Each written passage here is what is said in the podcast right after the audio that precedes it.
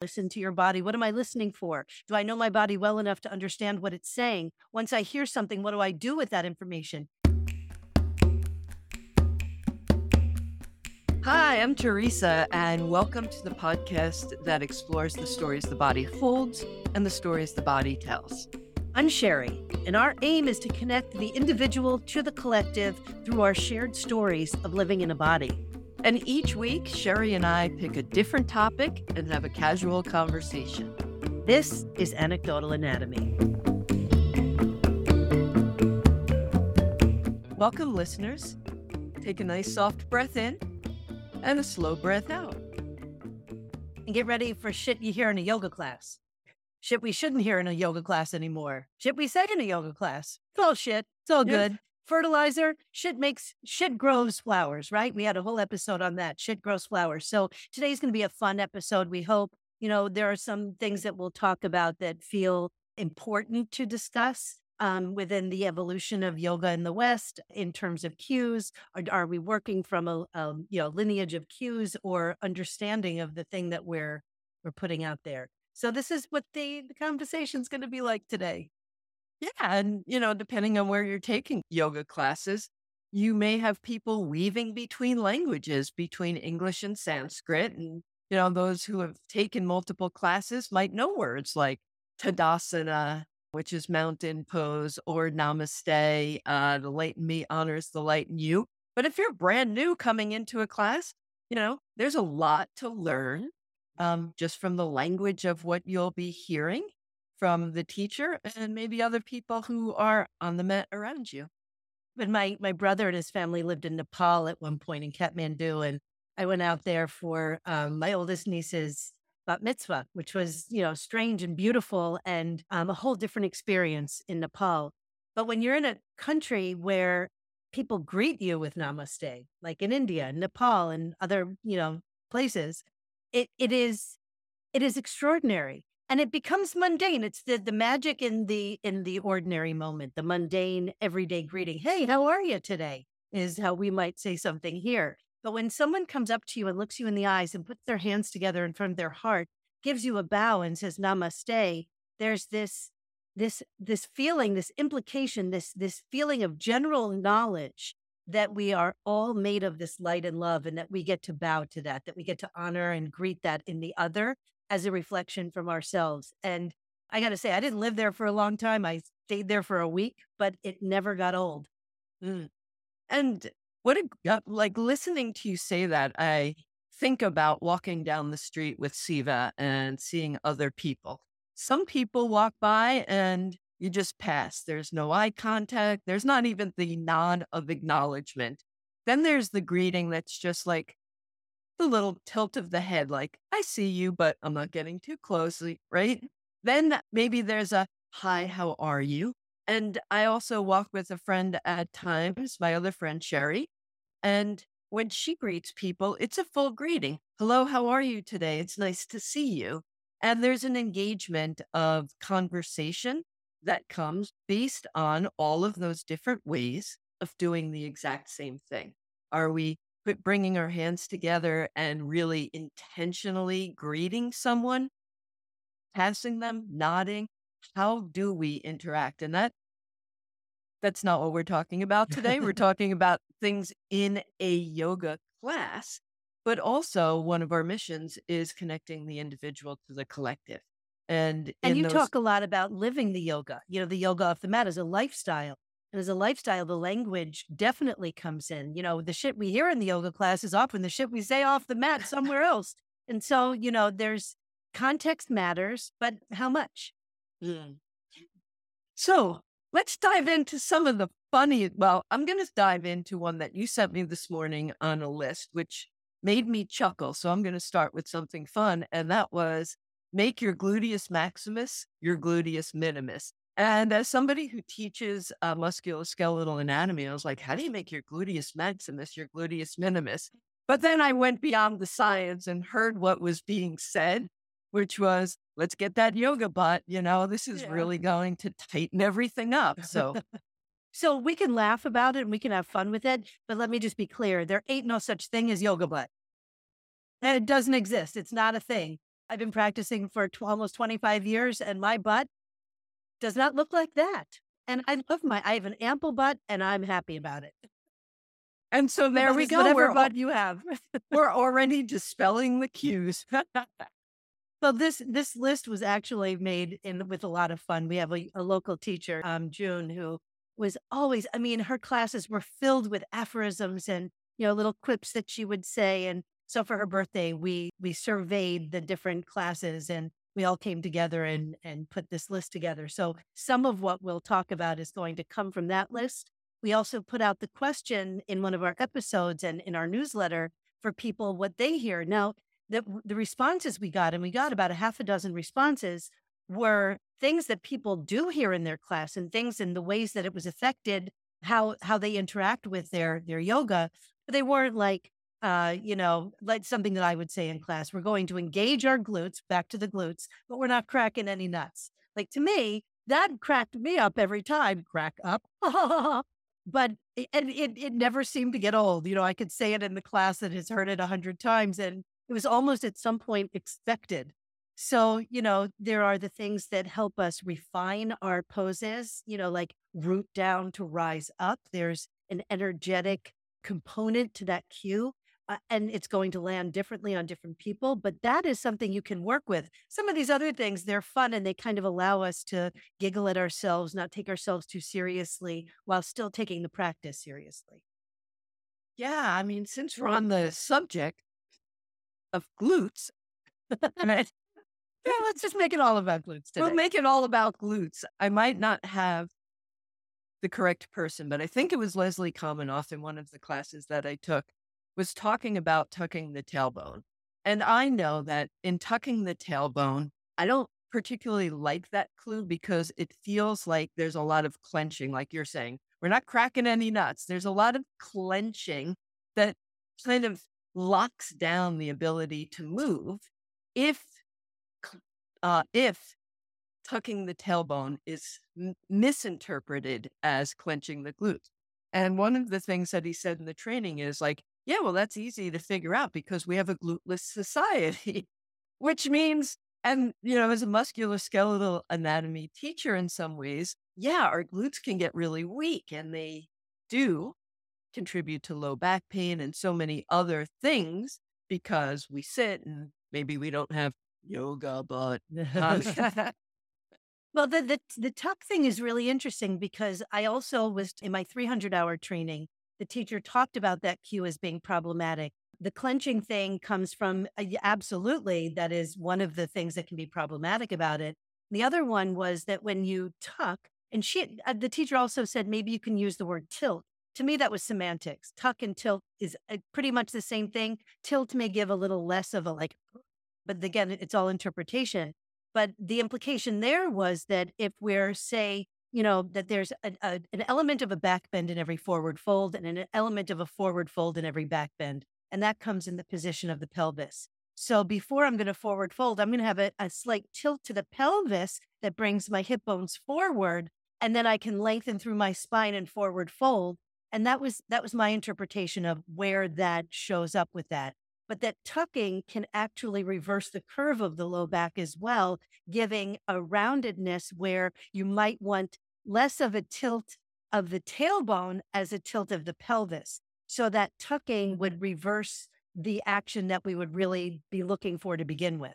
And so what the the the solution in that class was rather than tuck or tilt even to lengthen to pretend that your tailbone is a plug and the outlet is in the ground so that you're lengthening down and almost supporting the natural curve as it is, but giving it some space. But that was just you know, my interpretation of that too.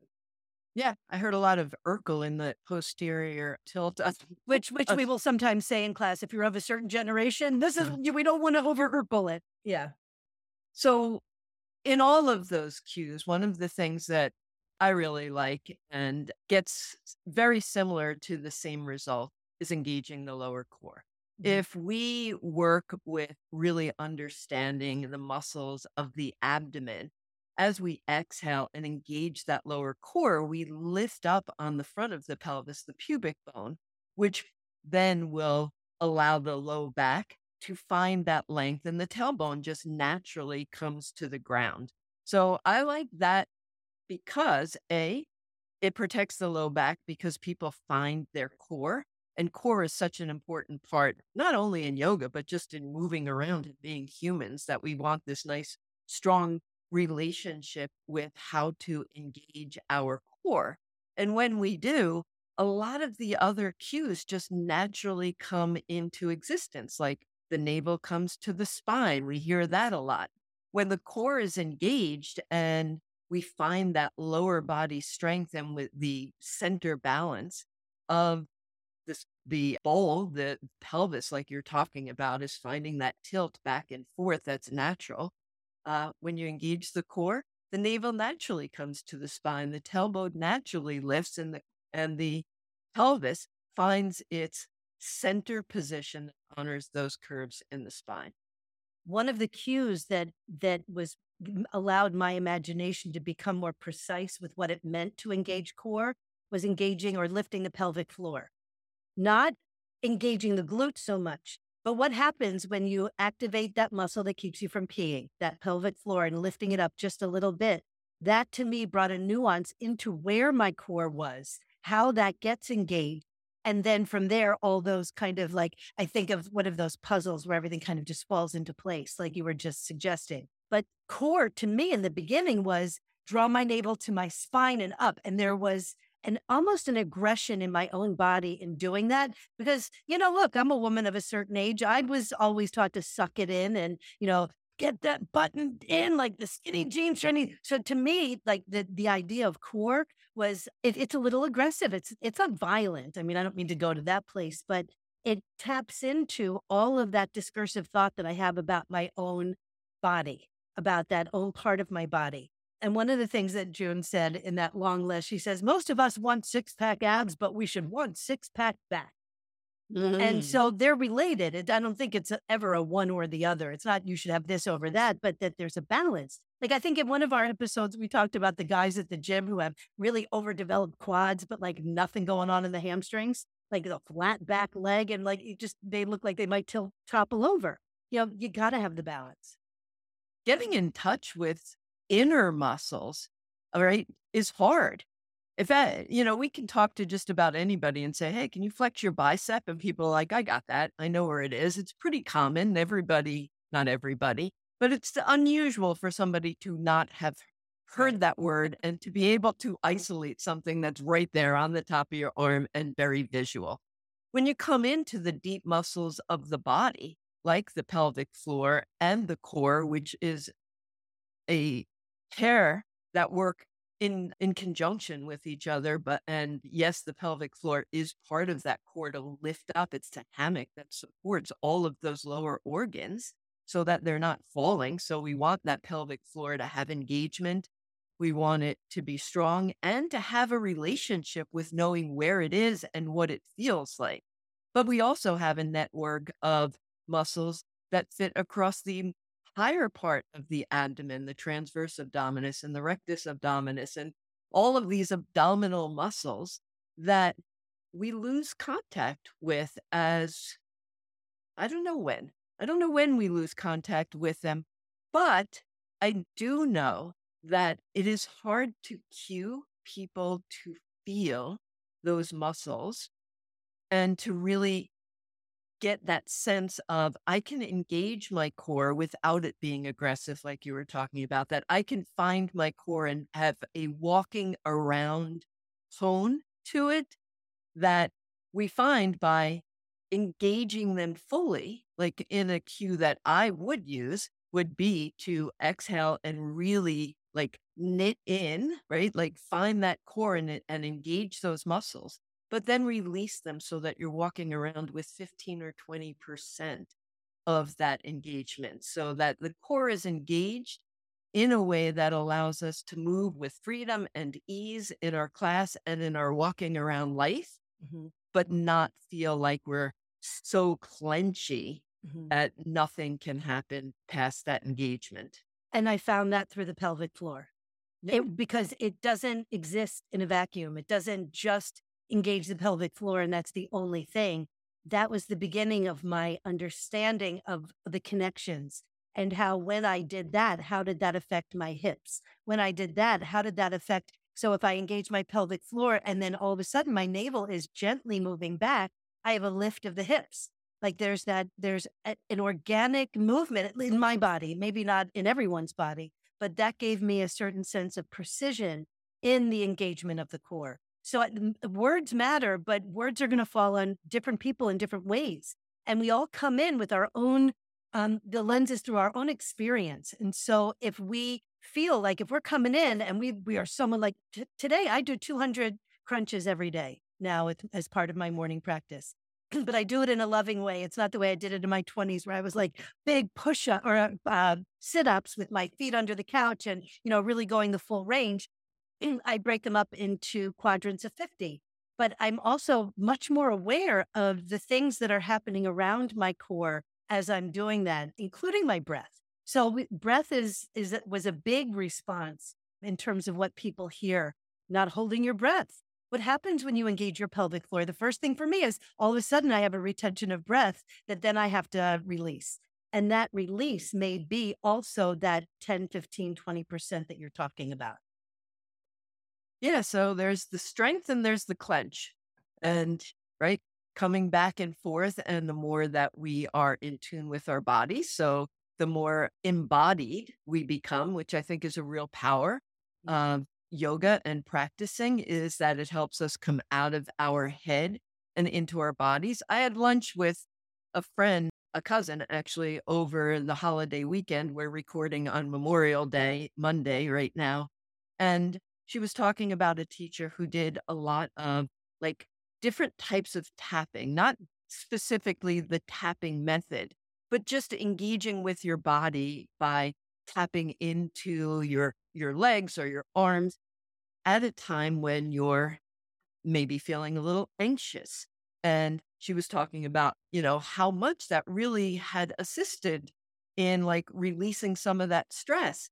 And my brain and I don't know if this was the intention of the person teaching that method, but my brain went right to, oh, she just took you out of your head and into your body, right? By creating all of this sensation throughout the body, you start to come down out of the head and experience more of what's going on. And I think that is another really great power of all of what we're doing in yoga and these cues and the great work that teachers do in being able to communicate to a group of people movement and mobility within their body in a yoga class. So, going back to how do we bring people into the experience of their body and engaging the core, finding those muscles, but not so much that it feels like it always has to be something that we're thinking about, but more so to get in contact with that lower core, with the pelvic floor, so that in our daily life, in our movements, in just our overall health, we're working with muscles that maybe we can easily forget even exist. You know, it's hard Sounds to like, not know that you yeah. have arms and legs because you see them all the time. But what about those ones that are more subtle that we can, through our yoga practice and many other things, really focus our attention to get to know in a much more intimate way. Sounds like koshas. Sounds like, yes. you know, working with the koshas. Sounds like the eight limbs of yoga. Sounds like, you know, back in the day at the Prancing Peacock during the trainings, I did a module called Finding Your Voice, Finding Your Authentic Voice. And we did a lot of different activities from physical, from the laughter yoga and, you know, trance dancing and, you know, running around to doing some acting exercises and um, we would do i would uh, put little archetypes uh, back to archetypes in a hat. I would write down like airline pilot or you know a stand-up comedian or we had one student who made up her own. She did mr rogers you know whether you're an athletic coach or whatever. I would put all these things in a hat. People would pick them and then i would have them at this point in the training they will have already learned how to instruct the sun salutation a b and half. So I would say you pick which one of the sun salutations you want to teach. First one you teach by the character you've picked. Second one you teach in the voice of the ideal yoga teacher. And then uh, as far as you think. And then the third one as yourself. The interesting thing was that the perfect yoga voice and the one as themselves were often very, very similar. But when they were asked to do the character that was outside of their comfort zones, or, you know, they were more thinking about the character than what it was they were doing, there was a sense of ease in the teaching because they weren't thinking about how they were instructing. They were thinking about how to communicate through this other character, through this other voice. And the thing that came up over and over again was that you know the words matter but they matter a little bit less than the way we we connect with our own voice and then we connect with others so the part of teaching we've talked about being in the seat of the teacher and we'll get back to the shit that we hear and say but to be able to see your students to be able to see what they're doing is easier when you are looking at them and not actually doing the whole practice I'm not saying you don't have to model but sometimes, if we have the faculty to cue and to instruct through our words and through metaphor and through images, then we can show the actual pose or have someone else model it for the refinements. Then, you know, it's it's less about what we're saying than how we're saying it. I, I just I feel like there's there's so many different energies at play when you're in front of the class and you're you're teaching and we rely so heavily on the cues and the words and I think that there's space to include other ways of communicating. Yeah, absolutely. Yeah. Finding your voice. And I love that because yoga cueing is a skill that needs to be developed over time. And initially in uh, yoga teacher training, we're taught our different poses by hearing our teachers cue us on how the what those poses are.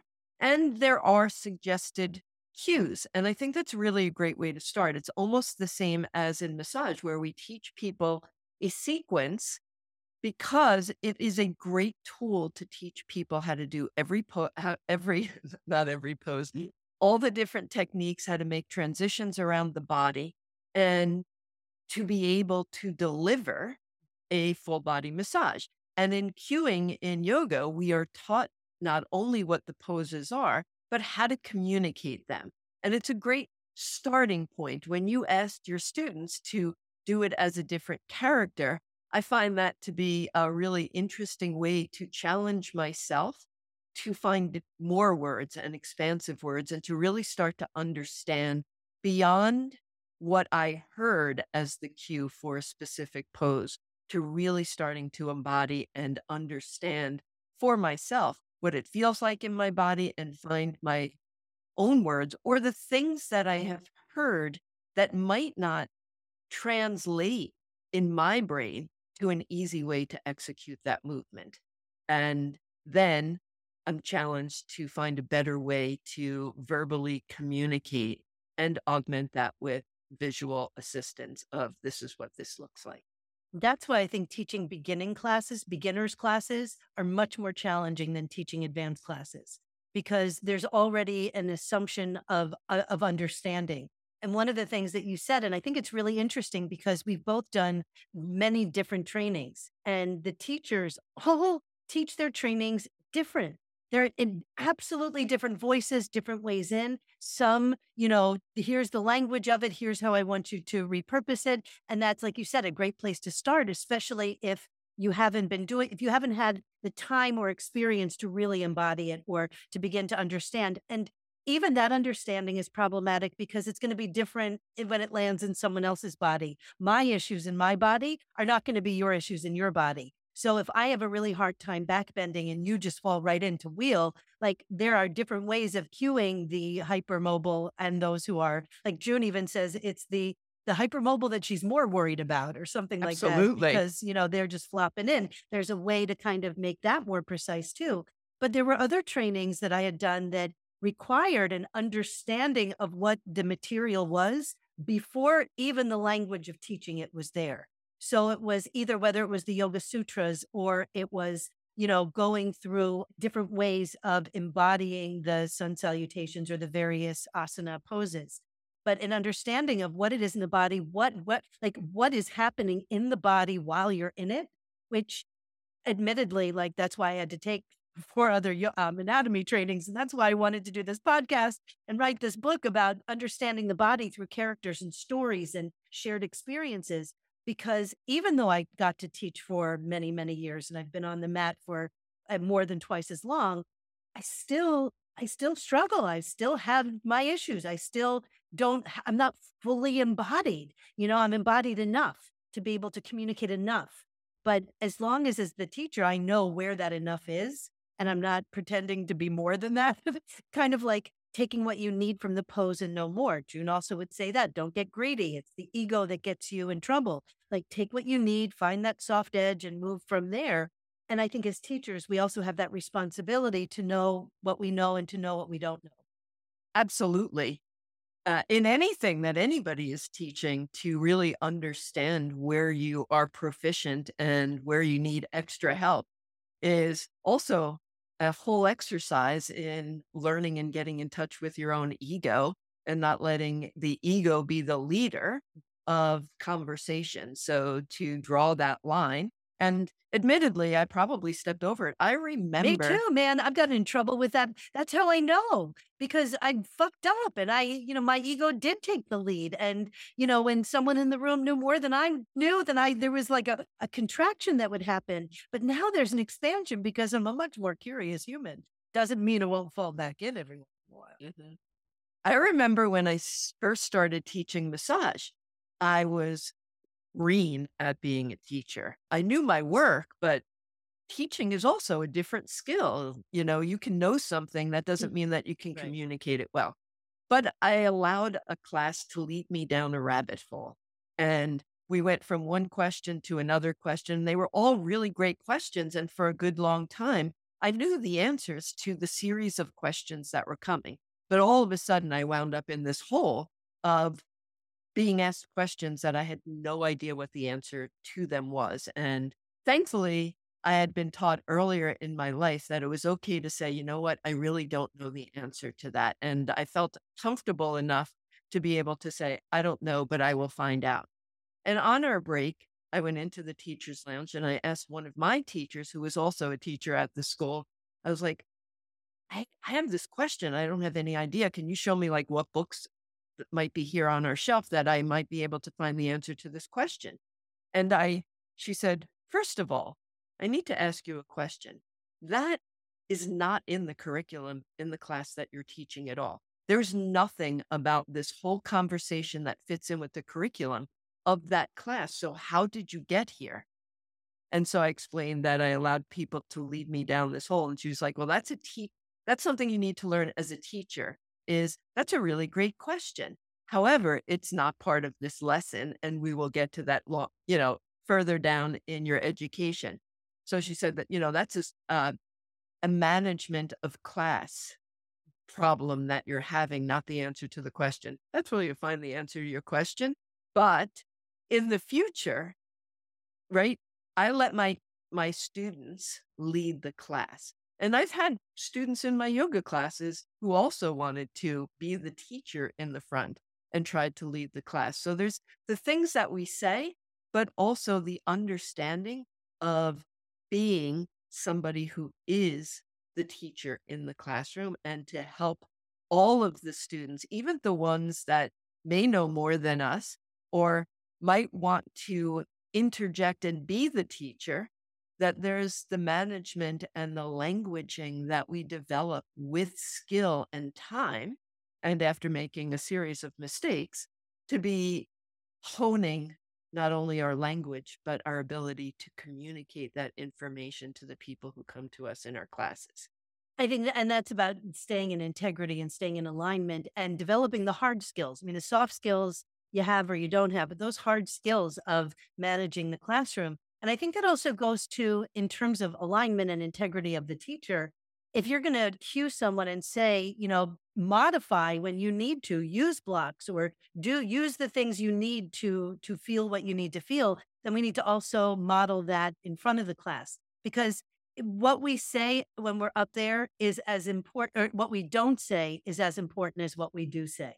So if you go into a class and you always feel like there's just something not right about it when you leave, And every time you go into that class, the teacher is showing off or doing all sorts of stuff and it feels inaccessible. And at the same time, they're saying, oh, listen to your body. And, you know, all the things that we've talked about, that's also problematic. Listen to your body. What am I listening for? Do I know my body well enough to understand what it's saying? Once I hear something, what do I do with that information? It's just one of those overarching things that we say to kind of cover our own ass, but it's still important to do. But how do we do it? Like so many of these things modify. What do you mean by that? You know, and, you know, don't vilify the blocks, don't vilify the props. Also, know when you don't need them anymore. You know, that there's discernment and time for everything as we approach. And we'll get to some of what our students have said in a little bit. I just, you look like you wrote something down that you might want to say. I'm always writing notes when we talk, and sometimes yeah. I get to them and sometimes I don't, right? you know, sometimes the conversation goes beyond the note and we don't really have to backpedal into it.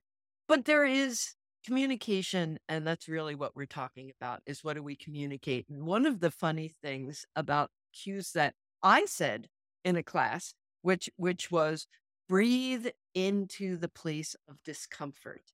And so I would say that, you know, if you find this place, you find this edge, breathe into the place of discomfort or breathe into that edge. And one day I actually had somebody ask the question, how do I take my breath and put it in my hip? And so it really made me have to stop and think about that cue because in my brain, you breathe, air comes into the lungs and it goes out of the lungs. That's where the air, I mean, of course, oxygen is transmitted throughout the entire body in our cells. So it does move throughout the body. But the cue of breathe into this body part mm-hmm. was being interpreted as if the physical breath could move to that part by will. Right. So Kelly, and I don't know if Kelly got this from Cindy Lee because she's home trained from New York, but they would say, imagine you have nostrils in that space.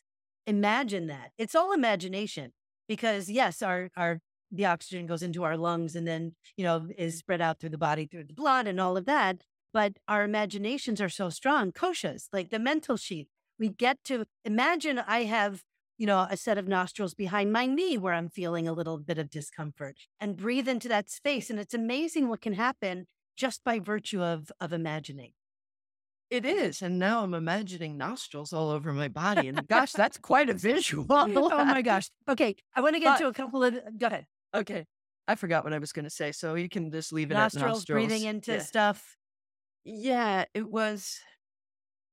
Oh, so one of the things that I came up with after I was asked by the student, how do I like actually breathe in was maybe a better cue for me was as you're breathing, allow your intention to be drawn to the place of discomfort or allow it to come to your attention and breath to align so that you can feel what's going on in your hips. And so there was like telling you telling my students to send their breath there was really, for me, a metaphor of saying, allow your attention to rest in those places and allow the breath to flow with ease. Um, and then there's going to be other people in class who love the metaphor, who are poets and are, appreciate and can immediately access the idea of breathing into your butt or breathing into your earlobe or breathing into your elbow. You know, that's going to be for me as a poet, it's it it there is no question of disconnect. There is no like literal interpretation. It is just that and it's liberating. But for the person who needs that, so that's the thing that we have to be in the room where it's happening, you know, and hear our students, listen to them. And if that one person needs a little bit more, then we get to give it to them. But then we have to also have the the capacity to to be the giver, you know, and not just the, you know, yeah. And maybe that's why, you know, cueing is such a skill because there are certain parts of our cueing that we want to be a literal interpretation, right? Mm-hmm. We want the knee to track and not go beyond the toes in our front leg in Warrior One. We want the knee to be straight and neither abducted or or adducted in, you know, weaving out to the external or weaving in. So some cues are literal. And then when you add the more poetic right? Breathe into. That's a non literal cue. And I think, like you said, some people are going to weave back and forth and really love it because of the poetic imagery that there is to some of this beautiful language that we have around yoga. But yet, then we also want things to be very literally interpreted.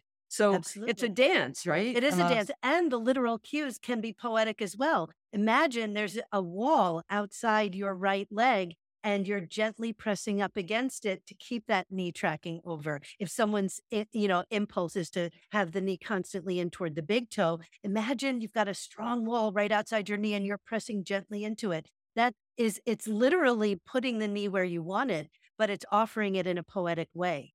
So, you know, that also you can, like you said, you when you say namaste, that you define it, you say namaste, the light in me honors the light in you, that you're giving both the literal and the poetic at the same time. Yes. And we can do that if we if we choose. But so what we say, we had some students come in. Marion, who is a mutual friend, she had come to both of our classes. She her memory was that how you would emphasize shoulder safety and how when you would take the arms out to the side, you would encourage people to stop if there was, what did she say? If there's a problem, only go as high as you're comfortable and then just kind of hang out there. And so there's this, and I think you even, something you had said, changed my cueing in um, extended side angle, where I used to say, take your arm up and over your ear. Then I'd say, if that's not comfortable for you, swing it around front and then allow it to come up and over the ear from the front, because some people feel an impingement going up and over, but going down and up gives a certain freedom. And the other way is also inversely true. So giving people options so that they can better embody. And you did that so beautifully. And she said, you know, that how concerned I was because a lot of my classes had women of my age and older concerned about osteoporosis and osteopenia in forward fold, which is not something I would hear very often in class. Now, here's my my sort of caveat there. That was cued in my 300 hour teaching where we did anatomy and therapeutics and we also we did a lot of different modules. And so the language was very different than things I had heard before. And so while I still didn't have a complete understanding of that, I feel like I knew enough to at least put that out there to say, you know, if you have osteopenia or osteoporosis, really consult your doctor because those forward folds in their full expressions can put undue pressure on the vertebrae and there could be some hairline fractures and things like that. That was my understanding, but that was all my understanding. And so if it was enough to keep people from fully doing it unless until they had the okay, that was enough for me. I didn't feel like I needed to be an expert in osteoporosis to offer that as an option. But that was something that she remembered. And then she also said that I was always saying people's dogs were too short. There could be more space between hands and feet. But then that's also an individual thing. Like we had a student who came in and her dog was so short, I was uncomfortable. It was almost like a forward, an uttanasana, a forward fold. And she's like, nope, Theresa told me I needed to do this for but about. I was like, if Theresa told you, then that's the way you should be doing it. Like I stepped back from the, the dog. I think that's the beauty of having so many different people, bodies, shapes, everything in our classes is, you know, that, and that's going to take me back to the listen to your body cue. Because we have so many different people, so many different shapes, so many different expression levels of people who come into a mixed class, we do. We see many, many, many variations when you are the person who's cueing. And the teacher in the beginning of the room. And it reminds me that there is a visual that I have of what different asana look like. But in experience, in real life, watching people execute it, there are so many different ways to see that same asana. Long dog, downward dogs, short downward dogs, you know, different expressions of how people look at their twists. There's just so many different ways. And when the, the listen to your body really does need a whole lot more explanation, right? What am I, you, you said this earlier. What am I listening for? Right? What am I, what is my body trying to tell me? And for me, there's just so many things I could add after that sentence. Like, are you in pain? Are you really struggling? Too much effort to get into this pose? Is there something prior to what that pose looks like in your brain this is what down dog looks like. So I'm going to really try and get to that. Or is there an edge that's asking for a little bit of time to lengthen, to get more supple, to be trained to get more strength that is requiring a modification? Is my body like I have certain shapes that I get into, even after over 25 years of practicing, that still take my breath away when I get there. And when I get into a shape and I'm like, mm, that is a listening to my body. I was like, why did I, why do I always have this really deep inhale when I get to this spot in this pose? What is and it saying? That deep inhale, that is that, my, Eh, but but for, is that something that like oh that is delightful and that is something that that elevates the experience? Or that taking the breath away is that should i be listening to that and backing off a little bit? Is it an invitation to explore further into the woods or is it a caution to move back? Like that's the piece. I don't always understand the language of what i'm listening to so i might experience that breath but not know if it's an invitation or like go back Mm-hmm. Yeah, it's hard. Uh, and there's where that cue comes into that confusing state. What is it that when I get there? And for me, what it has taught me over the years of listening to that cue is can I explore it from a whole lot of different angles? Cool can I say, um, yes, I am going to stop here and not worry about the fact that my twist looks different than what I'm imagining it.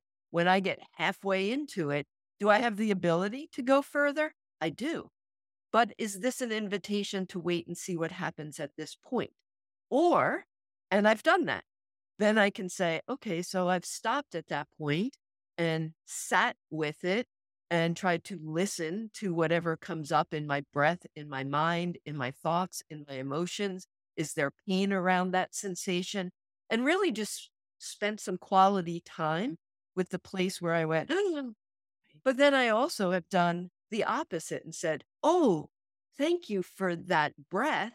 Let me see what happens if I then have this nice slow exhale as I keep moving beyond it because that was a deep inhale, like a. Mm. So, what happens if I slowly exhale and keep moving deeper into my twist? What information do I have there? You say this a lot in the classes I've taken with you. We collect a lot of data along the way of these movements. And so, yes, to your point, I, un- I, I heard the language of the inhale, but then the interpretation takes the time and my commitment to wanting to know why I keep inhaling so deeply in that one spot all the time. And, you know, I said I've been doing this for a long time and there's many, many different options to um, explore. And I think that is the language. The language is to notice, to notice that I'm noticing, and then to say, I have lots of choices right here. Mm-hmm. Let me play with all of them. So I'm going to land on Manomaya Kosha there for a moment because we also come in each day with whatever it is that we have and who we are and our identity stuff and all of that. And one of the things I've had to work with really hard mm-hmm. is is a sense, and I know that it's not a thing, Shauna, but it's a thing for me in my head. Is and I say Shauna because we had to talk about this. The laziness. I have a tendency to just kind of path of least resistance stay like I love doing things outside my comfort zone, but if it's too like too much effort on a certain day or in a certain moment, I might choose to just, you know, be. And that's a beautiful thing if it's not habitual pattern, if it's not just something that, you know, I do because that's who I am. That's who I've always been. And I don't believe in that. I think identity is porous. And I've been writing a lot about identity late, lately. But this idea of if I get to a certain point, and I have that deep, languorous breath and I'm feeling an, a sensation, I have to be really clear about what my intention is, why I've come to my mat. If it's so, all of these practices, my big why is that I want to experience everything I can in this body. I want to know what it feels like to have direct experience with my optimal being. And so these practices purportedly will help me get to some of those destinations. Now, I'm not destination oriented. The journey has been incredible so far, and I don't want it to end. So I'm not all that interested in getting to the, the final destination. But that the the self inquiry and the ability to kind of work with my own shadow when I'm in these physical poses, when I'm in the classroom with all these other people who are with their own shadows. So, like in my 300 hour, we learned something from the Tibetan heart yoga. And I'm not going to go into that whole thing, but there was this demon slayer mudra, which was like the rock and roll sign. And in Warrior Two, we would kind of look out. I think I may have talked about this before in another one, but putting, throwing our demons through the goalpost of our fingers as we're kind of like, but not wanting to infect the other people in the class with our demons. That's energy. That's just, you know, a thought pattern. But then someone in class one day said, Oh, you, what you forgot to do was shake your fingers to the ground. I was like, I didn't forget. What is that? Like, I had no idea what that was. She said, Oh, yeah. You take that energy and you shake it to the ground so that the earth can purify it, so that it doesn't infect the, the rest of the room, that it is just, you know, and I thought, whatever that means, whatever shit that is, it resonated with me and I love that. But it's, it speaks to when we come into as individuals into the collective of a community class that we are we are bouncing our energies off of other people and their energies are bouncing off of us. And so sometimes getting to know what it is i'm working with in that moment is challenging. And sometimes i don't give a shit. Sometimes i'm just like i'm just going to go with the flow. That is my natural pattern to do. And i don't mind defaulting to that because there's data there too. You know nothing is wasted. But you know for those deeper inquiries for those places that sort of say oh i'm hearing that cue very differently now we talked a little bit earlier how back in the 90s in triangle, in Trikonasana, triangle, Trikonasana, we were told to pretend as if we were in between two panes of glass. Pelvis is a bowl. How does that work? What is that doing to the body when we try to stack the hips rather than allow the bowl to to shift with one movement? There's it, it, it just you know these are things that over time we've begin we've begun to discover what is happening in bodies that have been doing that you know, what is happening in the West with yoga as we cue these certain things. And so we shift our cues. We learn from our past experiences. But it all goes back to something that you said, and it's awareness. We need to have an understanding, an embodiment, so that when we do regurgitate some of these, you know, prefabricated cues, there's there are levels of understanding and, you know, yeah. I also am fascinated by the panes of glass um, cue. And I understand exactly where it's coming from because the planes of the body, we move in certain planes of motion. And so between two panes of glass is saying this is an abduction, adduction type of a movement. We're looking for a movement that you could do without taking your body parts off of a wall. It's a jumping jack is something that happens within that plane of motion within this leaning from side to side or lateral motions come within there. And one of the compensatory patterns in lateral movements is to twist. And so I understand where the cue came from. The cue was saying, don't twist in this asana. It's a lateral movement back and forth. It doesn't have a twist in it because the twist is the part that's injurious. So I can see where people came up with that. But sometimes they would add stack your hips. Yes, because that would be it. What they're asking for is a complete lateral movement. Mm-hmm. So the hips are stacked this but if way. they had said that, that right. would have landed very cue. different on then because that pane of glass is like you are a flat pancake. You are, you know, lined up in that plane. And, you know, it just, the way you said it made so much more sense in my, all of a sudden, like, oh, I get that. I could do that. Yeah. So again, it's coming back to something and, and I've done this. And so it's not a judgment against other people is an assumption that people are going to understand the words that I use but also I, I never have that. People come up to me after class and I loved your class. I didn't understand a fucking word you said. One of mine is, you know, two panes of glass is a sentence that comes out that that quickly. Mm-hmm. The okay, so this is abduction and adduction, and we're moving through the planes of motion that the body's go. It's a lot of cueing for a class for people to follow along. So yeah, but you can you could edit that down too. It doesn't have to be all those words. I mean, adduction and abduction when I, in the first 10 years of my practice would have been meaningless to me, meaningless. But if you say, okay, you know, allow yourself to get really long and without rotating your body, see if you can slowly move only to the side. You know, simple words can also convey very complicated meanings. And that's where the skill of cueing comes in. You know, for me, I go back and forth between my musculoskeletal anatomy training and, you know, ways of making that information. And I'm really pretty good at taking complex You're awesome at it. and making them simple. So, uh, but there's a lot of terminology. And so we have had this conversation so far about some of the cueing and what you hear in a yoga class. But there's also the weaving back and forth between languages. And so we've got Sanskrit. So, what is Sanskrit? Earlier, you talked just a couple minutes ago about the mudra.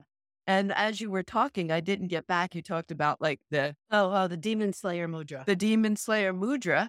And as you were talking, and I didn't go back to it, but for those who are listening who might not be uh, yogis in class, a mudra is a hand gesture that we make. So the assumption that I have, and I'm sure many other people who are teaching and cueing, is some of the words I've learned that are, you know, the, the terminology in Sanskrit needs an explanation often. And yes, the students will catch up if they continuously Mm. come to a teacher's class who uses uh, a more Sanskrit language versus a more English language. And we do like to expand our our use of the language, What's the language of yoga? the language of yoga. But there's a teaching that needs to happen Mhm. um, within uh, those communications where we can weave back and forth. And as students grow with us, Mhm. they also grow with the language. And that's a really important point as teachers from a studio. I mean, very rarely would I get absolutely new people. It was a community of people who showed up over and over again. And so the teaching has to evolve because you don't want to do the same class all the time in the same language. But we also asked the question in the beginning anyone here new to yoga? Is anyone here first time, first 10 times? You know, if there's, and I used to always encourage people to ask questions during class. If you have a question, just yell it out. You know, we're here to learn. And so there was also that community building, and we don't always have to reinvent the wheel.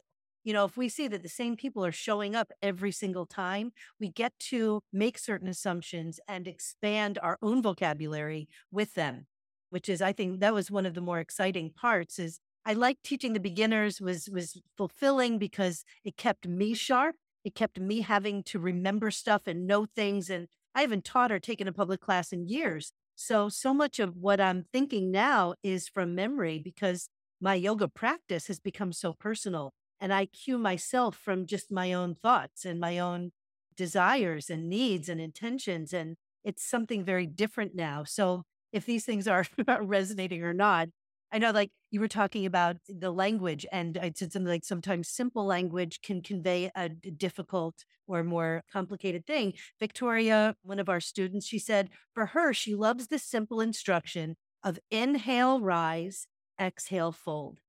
It's Mm. simple. And yes, there's opportunity within there to get really specific and to refine that, that cue. If you're in a room and you're looking at people and there, there's no indication that further explanation is necessary, then let it be. Like there's that part too. We don't have to overdo it. We don't have to explain it within an inch of our lives, right? Like if we don't see a need for it, then talking about it just becomes an exercise in hearing ourselves talk, which admittedly I enjoy hearing myself talk. So I've probably done that. Yeah, well, since you're saying that, while we are talking about the developing the skill of teaching and communication, that is another part of yoga is really getting comfortable with our own voice and knowing just how much you want to say, how much voice you want in a class, and how much silence we want to leave for people to be able to be embodied and to experience their poses without my personal chatter going on in the background. And that is another skill of how much cueing and talking is there going to be in the class and how much quiet time will there be for people to be in their own space? Like you're saying, in your personal practice, you're cueing from your own thoughts, from even maybe because you've been doing it so long. I don't know about you, but my cueing in my personal practice goes beyond a voice and it follows what my body wants to do next. And so we even They're not separate. right. I They're even not separate. lose I lose the listening to my own words as words and step into sensation. And that was a really great reminder for me that when I'm in my practice, I do, I step into my sensation. So if I am speaking too much and saying too many words, it's great for the beginner who needs somebody to help coax them along. But the more experienced yogi in the class might be thinking, oh my gosh, Theresa, Well, and then, but those people, they'll come to you or not. You know, I know that I talk way too much in a yoga class. It wasn't until later that silence became more of an important piece of my teaching. Um, but I'm also like, I prefer a quieter teacher, but as a teacher, I'm an entertainer. Like, that's a part of my personality, it's a part of who I am.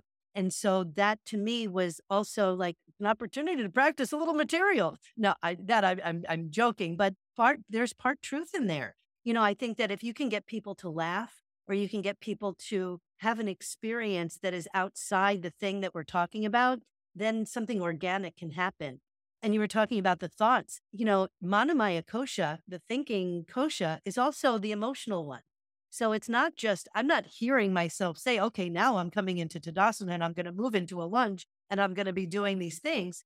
It's, I can't tell the difference between my thoughts, my emotions, my experience in my body as I'm moving, it's it's a it's a it's a team effort. It's a total team effort. And so it's uh, it, to isolate the thoughts. That comes a little bit later, like with my meditation that comes after the asana practice. That's when I get to really work with the thoughts in that particular way. But it's interesting the things that come up, like my very first teacher, Lippy. I remember precious little about the experience, except that I loved her so much. But she, one thing I remember her saying is, there's no such thing as perfect and you already are. And so that piece also, you know, it's like, how much do I need to fit into the, the instructional piece and how much do I just release to the experience? And eh, like you said, it's, I don't want to be injured, but I think for many years when I was so hyper focused on my alignment and my body and this and that, there was more opportunity for injury because there is no one size fits all. And so the things I was hearing were ubiquitous. they were sort of, you know, meant to kind of cover a large swath of, of experience, which wasn't mine, which I'm going to get to just two more, two more things that people said.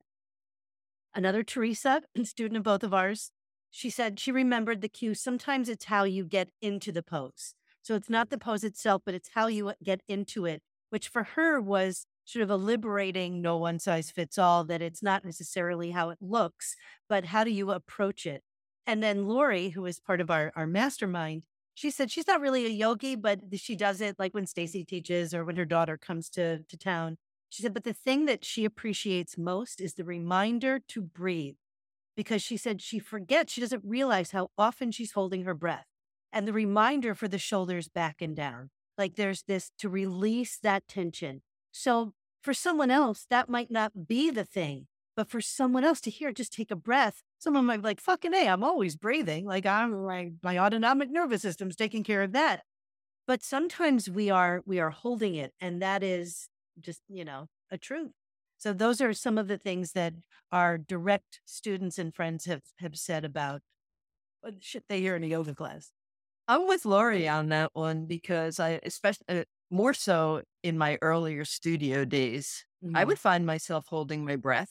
And, you know, the, the cue to breathe was a really great one. I was like, oh, yeah, I'm not breathing. But also the cue, listen to your breath. And that was a part where I found that my ego came in because I also had to take that next leap that while I'm holding my breath, I'm not breathing.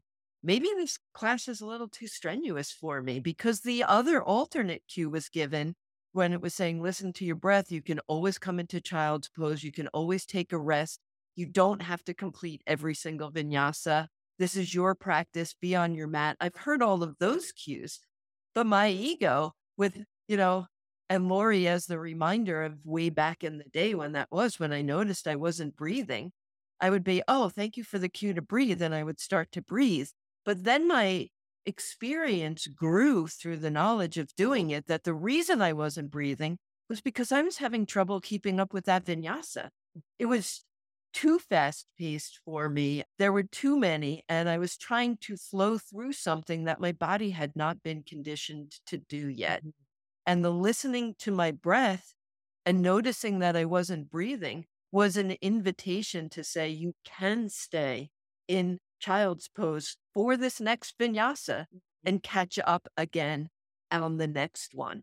And uh, vinyasa, since we're talking about words you hear it. linking breath with movement linking breath with movement. So uh, we'll just put that right in there. So, you know, and we also get double messages all the time. So there's one cue that I hear a lot, and June was one of them, but also many teachers. The pose starts the moment you want to get out of it.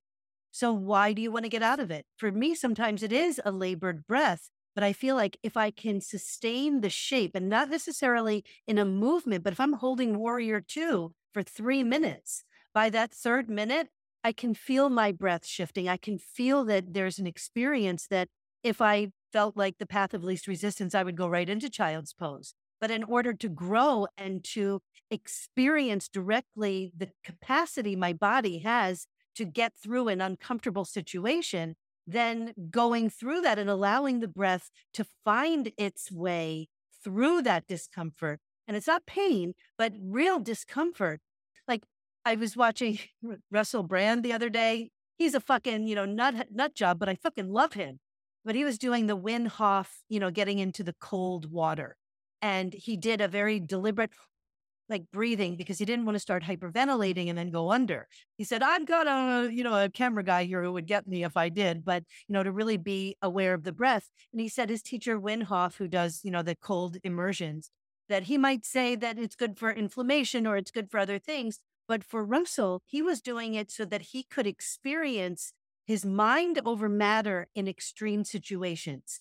If he can be in that cold water for three minutes and he can do that with deliberation and intention, then, I mean, yes, his breath was labored and all of these other things were going on, but he got to work with his his body and his mind in a way that was extreme. So there are double messages there too, but there's also, you know, what is the message you want? Why are you on your mat? This is why the why is so important.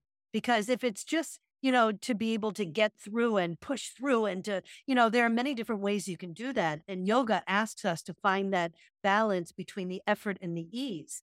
But if our ease is extreme, then maybe the effort also needs to be extreme to find that balance. I don't know. That's just a thing that I thought of right now in this moment.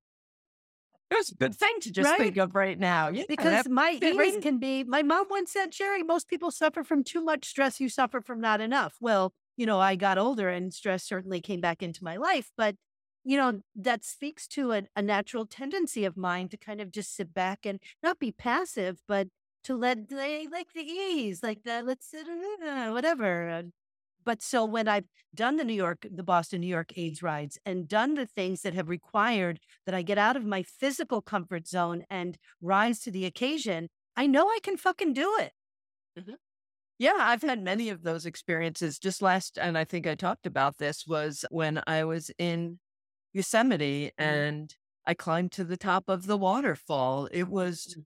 you know, it was, he, I forget what it was now, but a 700 steps stone staircase. It might have been more. I don't remember. It was a lot of freaking steps to get to the top. And I would get winded in different places. And once you started, there was no going back because there was only up. Mm-hmm. So challenges really do help us to, or help me to know what I'm capable of, that I can challenge myself and know that by the end of that, that I've, I've completed it, that when I'm challenged, when I put my mind, mind over matter to get into it and do what I set out to do, and then I accomplish it, accomplish it, it's a great sense of satisfaction and to know that I can push myself. At the same time, you know, you had mentioned, you know, your mom saying uh, there being that balance of effort and ease. you know, are we moving or are we staying still? Do we stay and experience this in child's pose or do we try and work through it and see? And all of them are options. And that comes back into your why. When you talked about like the discomfort and being able to be in warrior, uh, warrior two for the three minutes and then start to notice your breath and the changes that were coming, what occurred to me was those are the some of the cues that I give when I teach yin classes, where all the poses are designed to be three to five minutes. One of the things that I've noticed in my yin practice, and one of the cues I might share while I'm teaching a yin practice, is that yin can be extremely challenging because staying still is challenging. It also offers us the opportunity to sit with discomfort, whether not pain, with, but with that discomfort that you refer to, whether it's discomfort in my body, like, oh my gosh, I'm getting stiff or, or, you know, I've been in this pose for a long time. When do I get to move again? Or the discomfort of the thoughts that come up because I'm in this particular shape. Or maybe some emotions arise and I am staying still, which is why it's a challenge of staying still. I'm staying still long enough to um, sit with the emotion that is coming up and allow it to be a part of the experience. So, so many, I mean, we could probably go on for this conversation right. of things we hear and do in a yoga class because yoga, go back to yoga eight and the koshas and all the things we've talked about, have so many different ways to have a conversation. But I think we might want to call this one as maybe getting close to the end. Well, what do you let, have let's left? end. Let's end with a joke that comes oh. right out of the June list. Yes, June, share with us. What does a dyslexic cow say? Om, spelled O O O M, moo backwards. Okay, if I have to explain the joke, it's not a joke. All right. Do we have anything to promote at the end of this before we go? We have our Discover Your Excellence coming up, which is going to be a virtual experience. And then we have our Rhythm and Rhyme Reset Retreat coming up at the end of June. So just stay present, look at your look at the show notes and your newsletter. And if you're not on the newsletter, please join it. It's fun. I, I write fun things. You'll you'll enjoy it, I promise. Until next time. Until next time. Thank you, thank you, Thank you. Thank you for listening, for rating, reviewing, and subscribing to our channels and other stuff. Thank you for inspiring us to have these conversations and to create contemplative, live experiences that move our bodies, hearts, and minds to the rhythm of our highest selves. Thank you for showing up.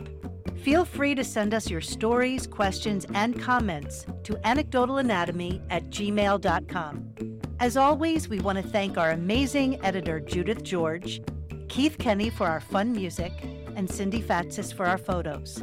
Journey with us as we continue down the roads of discovery, taking the detours and meeting the mysteries. You are our why. See you next time.